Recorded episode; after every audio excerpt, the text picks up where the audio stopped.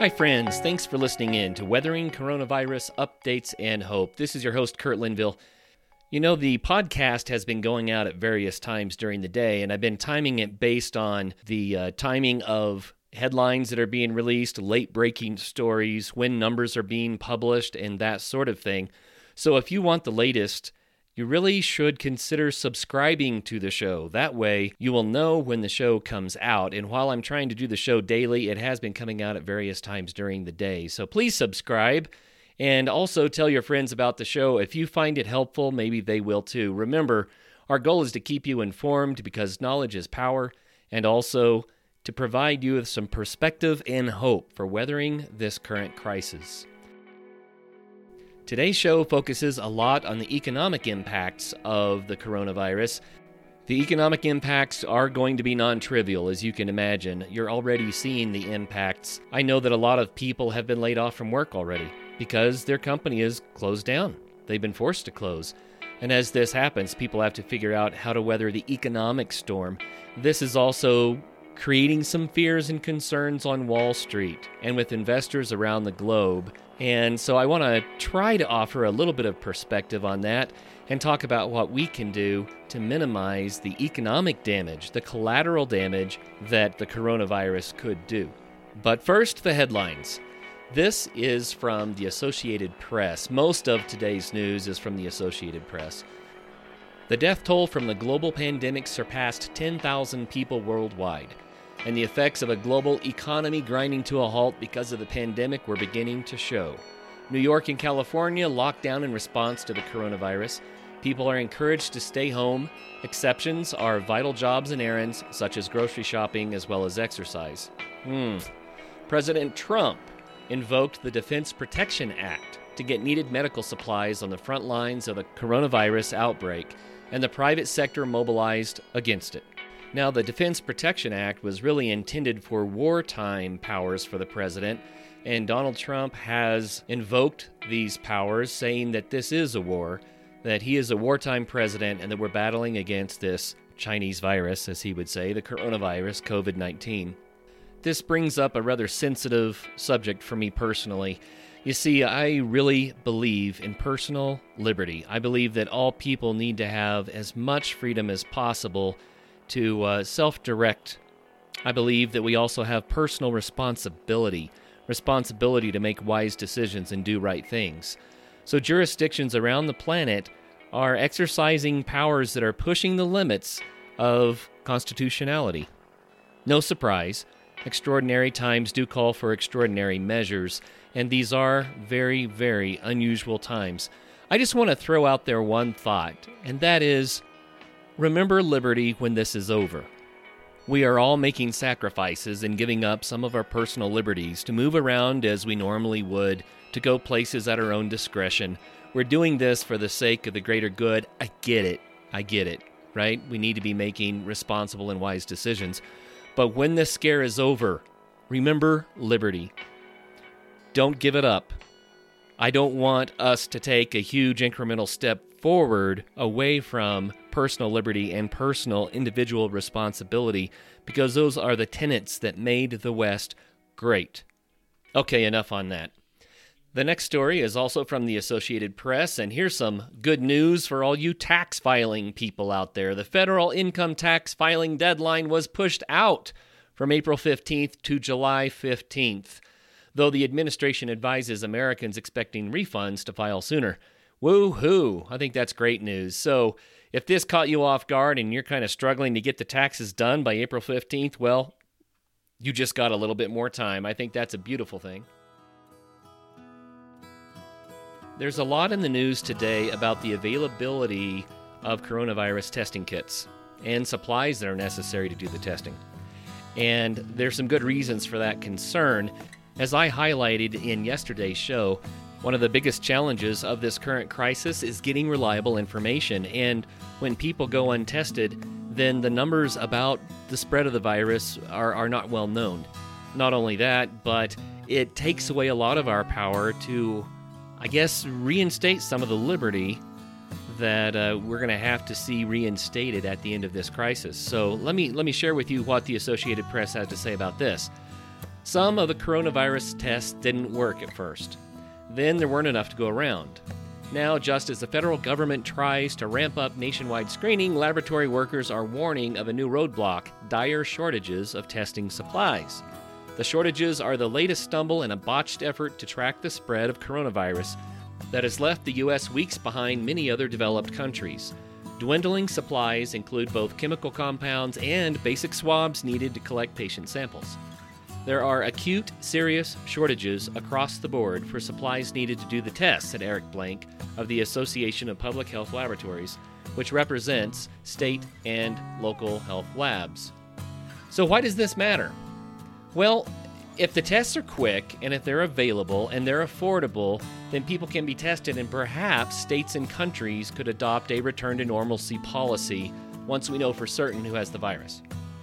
So, if we knew who was done having the virus, who was not contagious or a carrier of the virus, then maybe we could explore and introduce programs to get people back out and doing things the way we were doing them before this event.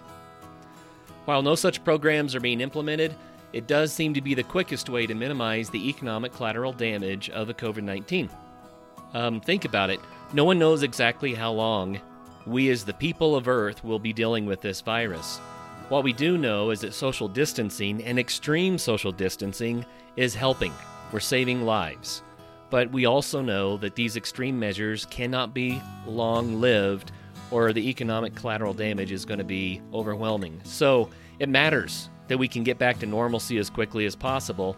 And one requirement for that is going to be lots and lots of testing. Dr. Ashish Jha at Harvard University, he's a global health professor, he and his colleagues say that the U.S. should be screening 100,000 to 150,000 people per day, but the current rate is roughly 20,000 people per day. So we're an order of magnitude short of what we need to be doing to get enough information to know exactly what sorts of actions we should be taking. In short, we need testing supplies. Now, I want to spend some time on the economy. It's going to be the main focus of the first part of the show. Then we'll do the numbers, and of course, we'll offer some more words of encouragement, ideas to help us all weather this current storm. But about the economy, I think the most important thing is don't be alarmist. It is certainly easy to imagine potential negative outcomes. And, you know, the problem with the imagination is it, it blows things out of perspective. And these potential negative outcomes could become monsters hiding under the bed that are waiting to grab us in the middle of the night. You know what I mean? We don't need those kind of nightmares. We have enough going on already with the very real issues of coronavirus. So we need to maybe settle down a little bit about the economy. We need to act normally, thinking long term, and don't hoard. You know, I said that in episode one, I believe. Don't hoard because what that does is it creates supply issues for everybody else. Our supply chains aren't broken, right? We still have food, we still have all the hard goods that we need. All we need to do is act normally. Now, let's talk for a minute about the Great Depression. I'm talking about 1929, okay? Not 2008, the Great Recession, but the Great Depression. Economists have called that the Great Panic of 1929 for a long time, and the reason that they use the word panic is uh, very noteworthy. Economists, in retrospect, have looked at what happened and realized that perhaps the biggest contributing factor to the Great Depression was fear. As we now know, the stock market, it rises and it falls. And when it's low, then people like to invest and it climbs back up again. And we've seen that cycle now a lot longer than uh, they had seen back in that time. But when the stock market crashed in October of 1929, people got scared and there was a run on the banks. And at that time, the banks were not federally insured. The FDIC hadn't been created yet. So the banks had to close their doors for good reason. Because, believe it or not, banks are allowed to loan far more money than they have in deposits. And that means that if everyone wants their money at once, well, it's not really there. But now we have the FDIC, which insures the banks to make sure that that's not a problem. So, point is, when people thought that their money was gone, the panic deepened and everybody started hoarding, everybody started going into survival mode, and the outcome lasted for years. It was really, really tough to recover from the Great Depression, and it wasn't because of the actual economic conditions. The economic conditions had a negative feedback mechanism that was amplified by panic, by fear. So that's why the most important thing that we can do as a society right now, globally, nationally, statewide, locally, is be normal. Keep earning money, keep spending money. We're going to have a downturn, but it'll come back again. We need supply and demand to stay at normal levels, to stay stable. We need the value of our currency to stay stable, and short sighted financial management doesn't help. Okay, we need to be long sighted. We've seen these things multiple times now. Maybe our experience can help us. We know that everything is going to come back again, so look to the far horizon. Give it time. And uh, if if you've lost money in a retirement fund or in some stock investments, or if you find that your real estate value starts to drop, just remember these things are cyclical. It will come back. And if you have the means, it's a beautiful time to invest when assets cost less. So take advantage of that, and as you invest, it bolsters the whole economy. Now, here's a bit from the Associated Press about what's going on in the stock market. Stocks sank to their worst week since the financial crisis of 2008 as traders went into full retreat out of fear. What was I saying about fear? That the coronavirus will plunge the US and other major economies into deep recessions. The Dow Industrials dropped more than 900 points, extending their weekly loss to 17%. The price of crude oil also took another nosedive as investors anticipate a sharp drop in demand for energy as manufacturing, travel, and commerce grind nearly to a halt. Investors are jumpy due to the uncertainty about the size and duration of the impact of the coronavirus outbreak and the spreading wave of business shutdowns meant to help contain it. Again, that was from the Associated Press. I want to give you my take on this. Um, we've seen this over and over again, like I said. People get scared, everyone thinks short term, stock market drops, all sorts of things happen that, that put us on financial shaky ground, but it's always temporary. It may take a couple of years for us to bounce back, but we will bounce back. And the less panic we act on now, the less damaging the economic impact will be, and the sooner we'll all be back into the bull market that we love. But here's my take I don't make any claims about being qualified to make economic projections. But what I've learned from personal economic studies is that people's psychological financial confidence is a huge contributing factor to the severity and duration of economic downturns.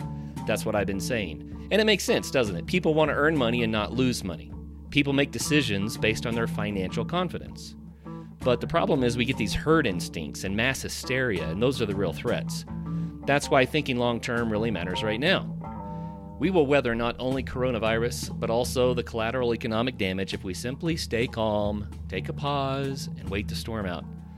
You know, as the scare comes to a close, there will be amazing economic and financial opportunities as the world's productivity engine fires back up. Sure, we tend to come inside to wait out storms. It makes sense, right? That's human nature. But remember how wonderful it is to go out right after a storm, to experience the newly freshened air, the sunshine, and the glorious aromas of the freshly watered and cleansed earth. Think past the storm. That's going to help our economic conditions more than anything. And at times like this, people like to sell before it's too late. I would encourage you not to do that because you're just going to lose money the value of all of these assets and investments will come back up again. So just park it for the long haul. Take it easy, and then you can enjoy the beauty after the storm. Whether you adopt this philosophy or not is completely up to you. If you do adopt this long sightedness that I'm talking about, then expect to watch all of your investments drop in value for a while, but they will come back again. Don't get cold feet. Just rest, it'll be okay.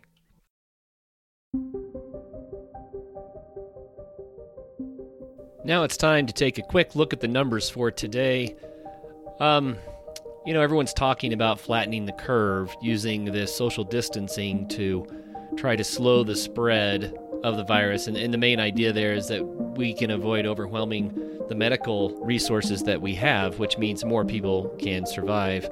However, because the testing kits have been in such limited supply, we're starting to get more results from the testing kits, and it doesn't mean that the virus is actually spreading. It's just we have more information coming in. Right now, we have not flattened the curve. The curves are, are exponential and not looking good, but they're keep in mind they're they're probably falsified by actually getting results that we didn't have before. I just wanted to go over a few of the numbers today. We're almost up to 300,000 known cases. Um, so the quarter of a million mark just flew right by. We have had 12,775 deaths worldwide. Recovered 94,000. Uh, if you run the math on that, again, this is not a legitimate number yet, but that comes to about 10% of the people that uh, have what they would say closed cases, right? That means they either recovered or died. About 10% of the people did die. Now, that's keep in mind that that number is not legitimate.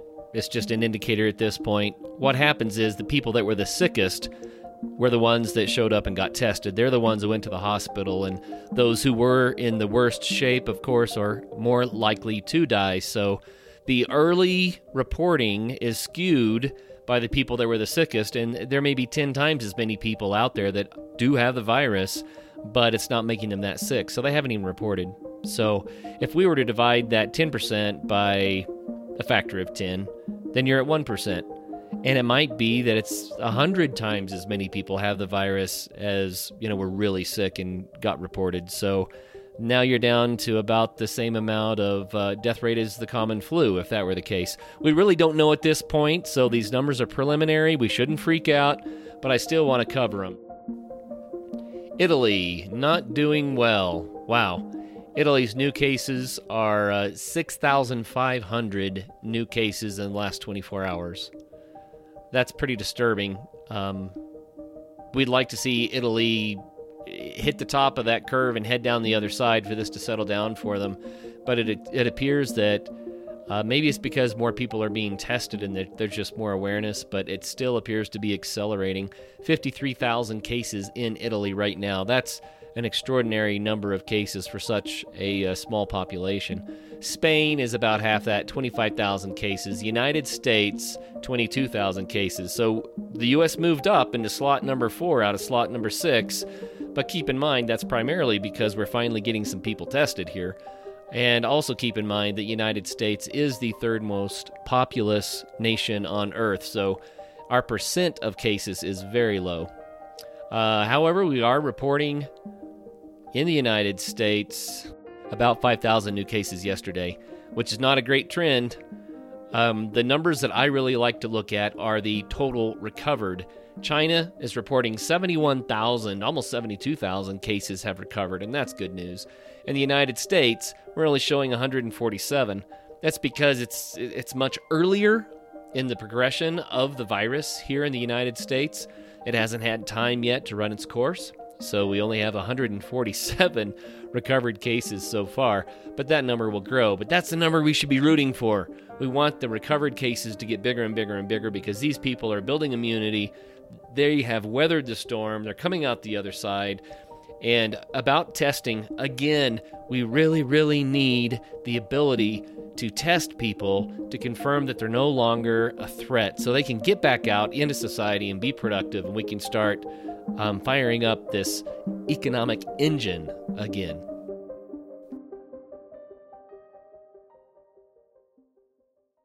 So, here are some encouraging thoughts from a variety of people, some quotes that I think are encouraging.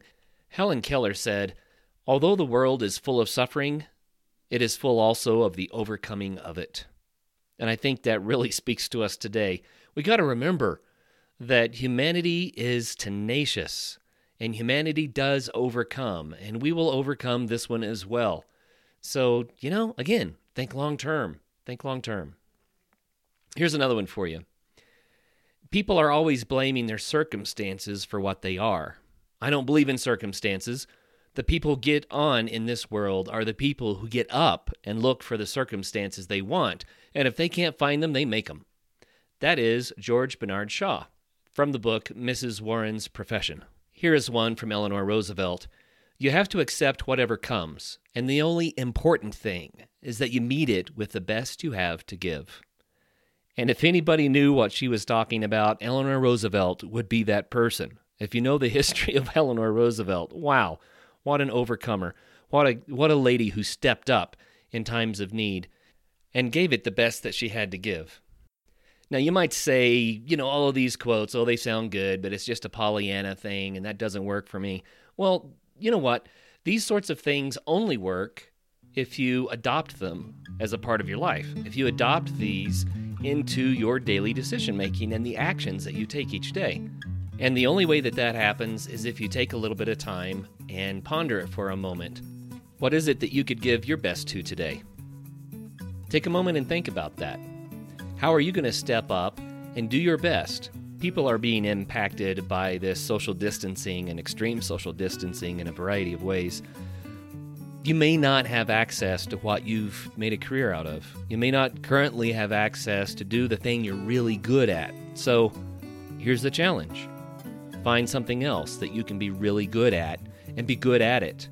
You know, we're taking a bit of a pause as a worldwide society. We're taking a bit of a pause. Well, what a beautiful time to to innovate and to be creative and to do the things that you haven't had time to do and to focus on learning the skill sets that you've wanted to learn, might as well do it now. What a golden opportunity. And I'm kind of concerned that a lot of people will become depressed or down in the dumps. It's kind of hard to pick your own self up by the seat of your pants, but sometimes that's what's required. But you can help others, and when others help you and people work together, then there's a lot of encouragement there. I'm going to end with Proverbs 17 17. A friend loves at all times, and a brother is born for a time of adversity. So, people, be a brother, be a friend, stick together, and I know that we will weather this storm apart yet together.